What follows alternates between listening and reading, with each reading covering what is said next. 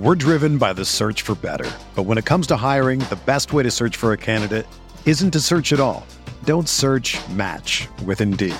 Indeed is your matching and hiring platform with over 350 million global monthly visitors, according to Indeed data, and a matching engine that helps you find quality candidates fast.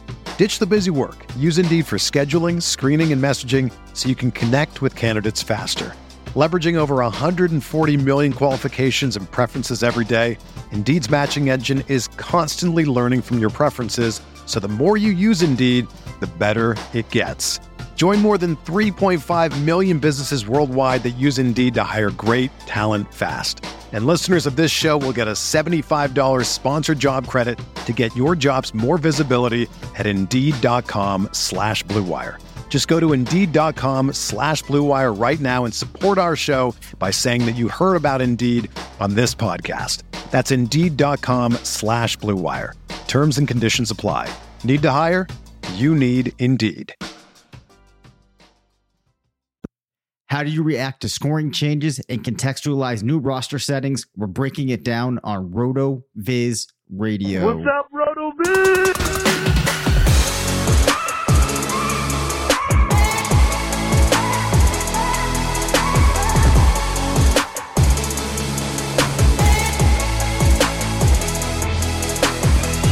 Welcome into the RotoViz Fantasy Football Show. I'm Dave Caban, one of the owners at RotoViz. I am coming to you today or tonight, depending on when you are listening, with a special bonus episode. It's just going to be it's just going to be me giving an answer to a question that I receive very often. And that question is how do I react or how do I prepare or think about changes that my league might throw upon itself in terms of either scoring or changes in roster requirements? Those are generally some of the most common questions that I'm asked. So, what we might do here is first talk about the scoring settings and changes that you might see. And I'm not sure if it's going to make sense for me to break this down in a separate episode, thinking about how you would first approach a league where everything's kind of new and you're thinking about all the settings there. Uh, so I'll see if this feels like it covers it. If not, maybe we'll do another one of these bonus shows at some point and I can talk about how you would run down going through that process. But let's go through with this hypothetical here that you've been playing in a league for like five years. It's a redraft league. And for whatever reason, maybe it's been a league vote or the commissioner just wants to toss a new wrinkle in, but something changes. And there's some type of new scoring method that you haven't seen in your league before. And you're wondering how you react to that. So I think that there's kind of like three initial things that I would ask myself. Uh, the first thing is I would under I, I would ask myself, do I completely understand exactly how this scoring change is going to be scored? Very simple, basic thing to ask yourself there. If it's some type of yardage bonus, is it a additional three points if your quarterback passes for more than 500 yards? Is it just a flat, you know, bonus there, or does he accrue? A higher fraction for every yard once he gets beyond that. Those are key things to understand. Uh, because when you have the understanding of it, you need to think about how many players does it actually impact. So I commonly get questions from people asking about yardage bonuses. And lots of times they're normally set at levels where you're not going to see those those point totals getting um achieved a lot. So the bonuses aren't going to be scored by many players in many situations. Now that might not always be the case. I sometimes see the opposite. So it's like you know, some type of threshold where like the top level wide receivers are probably normally going to hit it or something like that. But really it comes down to determining how many players are actually going to be impacted by that wrinkle. Now, how do you determine that? Lots of times it's pretty easy. You could go to any site that has some level of stats and use some filtering, or you could go into the RotoViz screener and find it. Whatever it is, let's just go with that 500 yard quarterback passing game threshold. The very simple thing you could do um, would be just pop into like the RotoViz player stat explorer and look at some of the top quarterbacks. Go to their game log and see how many times they're actually going over that 500 yard threshold. And a couple of things are going to come out of that research. You're probably going to find that either a lot of players achieve this commonly, at which point, if it's a common thing, you're not going to want to worry about it.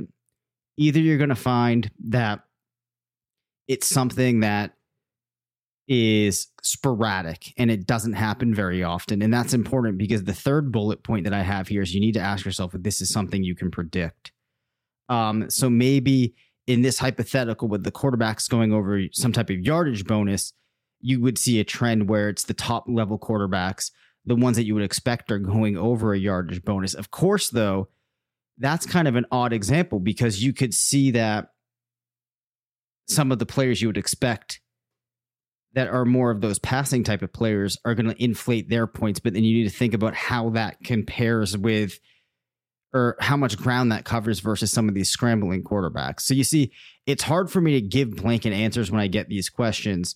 So some of it really is on you as the owner of your fantasy team, as the manager, going back and seeing how many players this really impacts. Maybe there's some grunt work to it, but if you're curious, that's what you've got to do.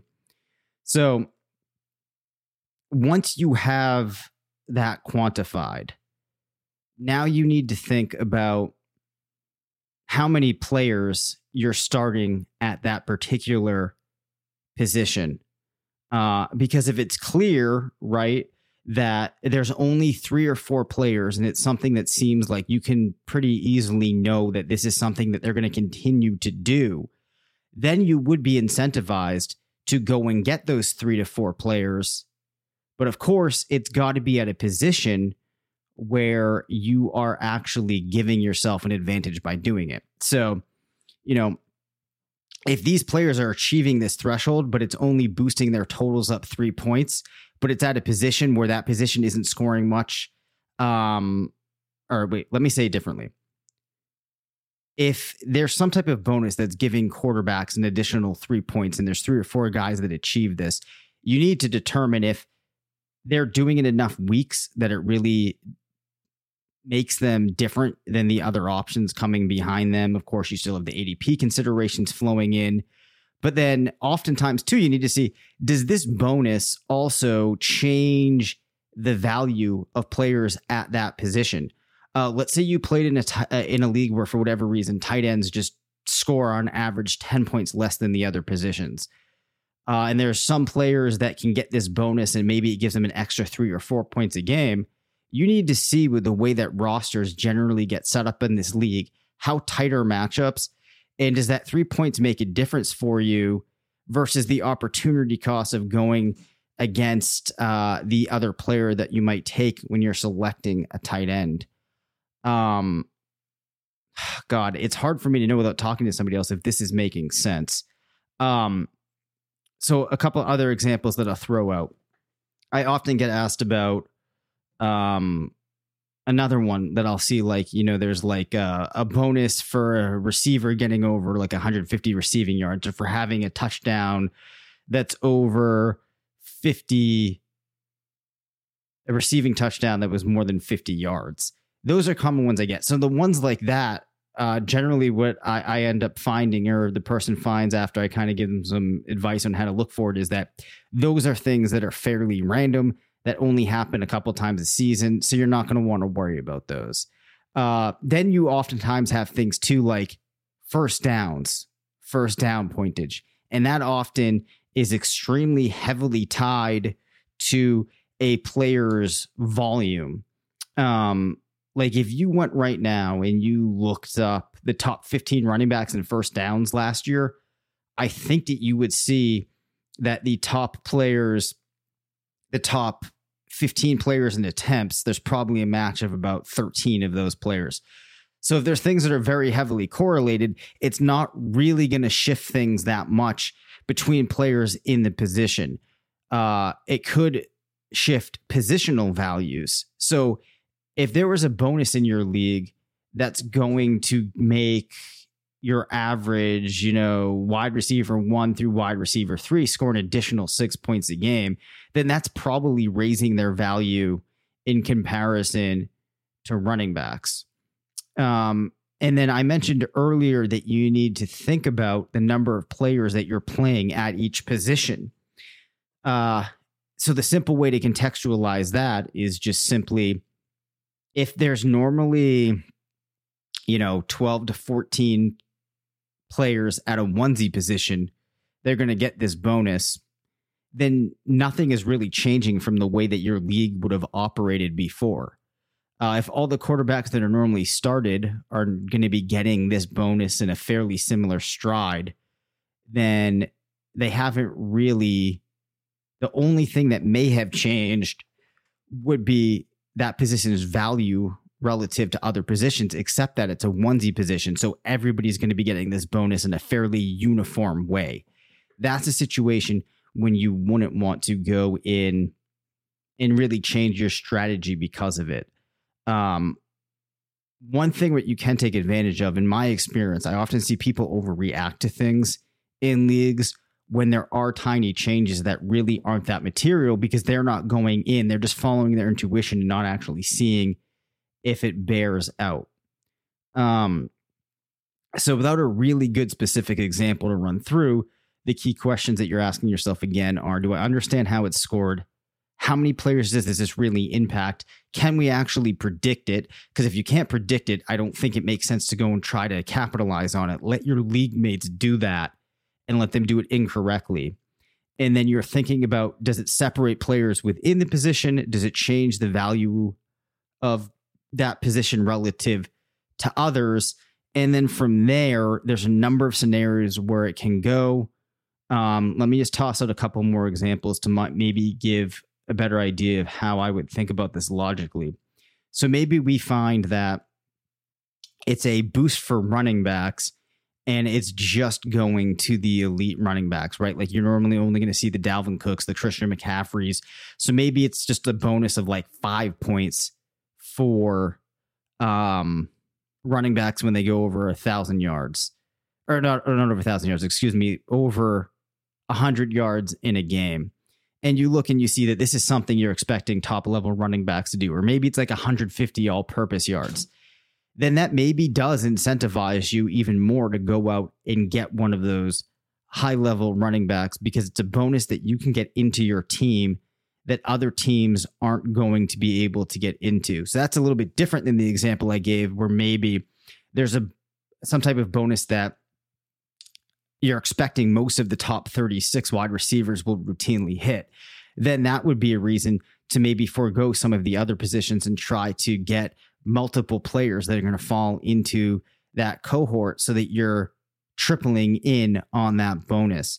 Uh, right? Like lots of times with these bonuses, their value really comes when you can double dip on them or triple dip or quadruple dip. So we're driven by the search for better. But when it comes to hiring, the best way to search for a candidate isn't to search at all. Don't search match with Indeed. Indeed is your matching and hiring platform with over 350 million global monthly visitors, according to Indeed data, and a matching engine that helps you find quality candidates fast. Ditch the busy work. Use Indeed for scheduling, screening, and messaging so you can connect with candidates faster. Leveraging over 140 million qualifications and preferences every day, Indeed's matching engine is constantly learning from your preferences, so the more you use Indeed, the better it gets. Join more than 3.5 million businesses worldwide that use Indeed to hire great talent fast. And listeners of this show will get a $75 sponsored job credit to get your jobs more visibility at Indeed.com slash BlueWire. Just go to Indeed.com slash BlueWire right now and support our show by saying that you heard about Indeed on this podcast. That's Indeed.com slash BlueWire. Terms and conditions apply. Need to hire? You need Indeed. With everyone fighting for attention, how can your business stand out and connect with customers? Easy, with Constant Contact. Constant Contact's award winning marketplace platform has helped millions of small businesses stand out, stay top of mind, and see big results fast. It's okay if you don't know much about marketing. Constant Contact's writing assistant tools and automation features help you craft messaging and say the right things at the right time. I use this to help write and send my email newsletters, and you should too. So get going and start growing your business today with a free trial at constantcontact.com. Just go to constantcontact.com right now. Constant Contact, helping the small stand tall. ConstantContact.com. The best example I could give here of, of contextualizing a league change is actually from the league that originally got me just crazy hooked on fantasy football. Um, so I had gone through a stretch when I was in college where I just got crazy into fantasy baseball and um, came up with some methodologies that worked really well for me there, tailored to a couple of leagues that I was in with my high school friends uh, that had some exploitable pieces to them.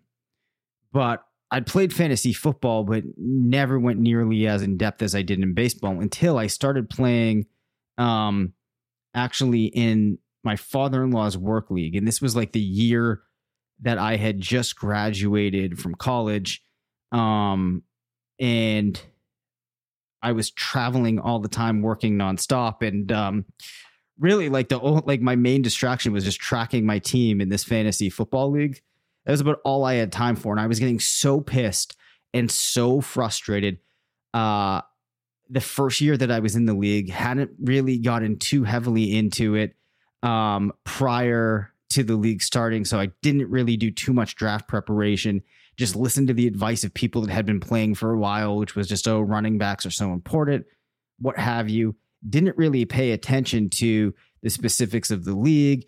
Did hear the mantra, you know, from some people in the league of, you know, how important Jimmy Graham was at that time, getting that tight end that could differentiate you. Well, the next year, when I started thinking about what I could do to make my team better, I started actually looking more at the settings, and they also made a key change that year.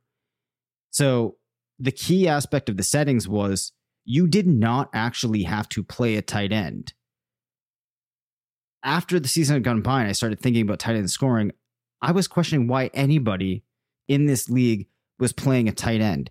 At the time, there was no PPR scoring, but the wrinkle that got tossed in later was if a wide receiver got to five receptions, he would get a three point bonus. Then, if he accrued another five receptions, ended up with a total of 10, he could get a six, you know, he would have six total bonus points there was no no fractional scoring on that and then you know finally every once in a while you know maybe if like i think at the time like larry fitzgerald got to 15 catches or something then his bonus for that game would be nine points. So how do you exploit that? Well you had a league where you could play actually five receivers in a given week. You were only forced to play one running back. You actually didn't need to play a tight end. When you went in and you looked at the numbers, you realized that there was a group of about 10 or 12 wide receivers at the time that you could expect had a somewhat okay chance of getting 10 receptions in a game. So there was this pretty small cohort of these guys. And then, you know, behind them, there were some players that you could reasonably expect would get that five receptions. So my thought process was fairly obvious here. It was load up on as many of those wide receivers that I can get because it's possible that I could be getting an extra 20 points a week um, in comparison to some of these guys that I was playing against. Then also, it obviously uh, enticed me to get a running back that could be in play for that bonus. So in the draft that year, I essentially ended up going zero running back because it was the perfect league for it and I had, you know, four wide receivers that a couple of, you know, every once in a while, like three of the four would hit that three point bonus. I'd have an extra, um, you know, like 18 points of off of that. Maybe my running back would get it. And my team just absolutely slaughtered the league that year. Uh, are you going to be able to find things as exploitable as that? No, not that often. But that's an example of when a scoring change actually really matters. So hopefully that has given some insight there. Uh, now the other the other side of this, as you probably gathered from me talking here, is that I can't explain how important the number of players that you can play at each spot really is, and the number of players you're playing in flex positions really is, because it changes the dynamics of everything in your league. Um, and like I can say from building the draft dashboard, all the considerations in that, and then building out the mock draft logic, that roster allocation across positions drives so much. And I'm sure that your mind is accounting for this when you're drafting. Uh, but when you actually break it down and start putting math behind it, really is eh, like pretty eye opening. So, obviously, if your league is making a change from one quarterback to super flex, everybody understands that's a pretty big change. But, like, what happens if you add in one more wide receiver spot to your team? Well, sometimes this can get tricky. Uh, because what you need to think about too is not just how many wide receivers there are in comparison to other positions. You need to make sure that you're taking the flex into account. Um, so what you might see in the first year in your league is that people feel like they need to get that extra uh, receiver and they still might not be thinking about if in that league it makes sense to fill the flex with a wide receiver. Um, so things can kind of go different ways there. But if I'm the manager and I'm looking at my team, naturally that is going to make me a little bit more incentivized to get that extra wide receiver. I'm also going to think about how that's going to impact when I'm able to play in the flex. So that's when you've got to pop open something like the win the flex tool, uh, which I know we talked about recently, but this is a perfect application of it. And you plug in the specifics of your league and then you see if your league has gone from three wide receivers to four, what does that do to the flex? Do you still want to play a wide receiver in it? Does it maybe make more sense to try to go for the running back? That the win the flex tool is a perfect way to answer that question. Um, but lots of times the tweak is going to be there's going to be a change to the number of flex positions. Um, so I think that many times if your league moves and they add an extra flex position and now you can you if you want play two wide receivers in the flex and then you could do four wide receivers to two running backs that's like a perfect opportunity where if you haven't tried it to pivot to zero running back. But you need to understand that the importance of players at that position does go up when you can play an outsized number of players at that position in comparison to others, assuming that in the scoring of your league, it's the position that's incentivized. So the change from four wide receiver or from three wide, or excuse me, like in a standard league, the change from three wide receivers to four wide receivers has an impact, but obviously it's not going to be as great as it would in PPR. Um, the flex piece, though, I think is really what changes things the most. So I could probably continue going into this uh, even more. What I will leave you with uh, here is that if there's like a specific one that you have from your league that you think would allow me to elaborate on this more and make a better discussion, or there's follow ups to this, why don't you send those in and we can hit these in another bonus episode? Um, because the challenge for me here is, like I said, from working on that draft dashboard, building mock draft tools and whatnot. Um, I'm not sure how much of this information is sitting in my head that I'm not conveying, or how much I'm taking for granted. Just seems obvious when you get the changes in your rosters um, in specific, and it's changing the number of players that you can play at each position, or or even taking away um, because the number of players that you can play at a particular position is tied to the inherent value of that position. It's a fundamental piece of it.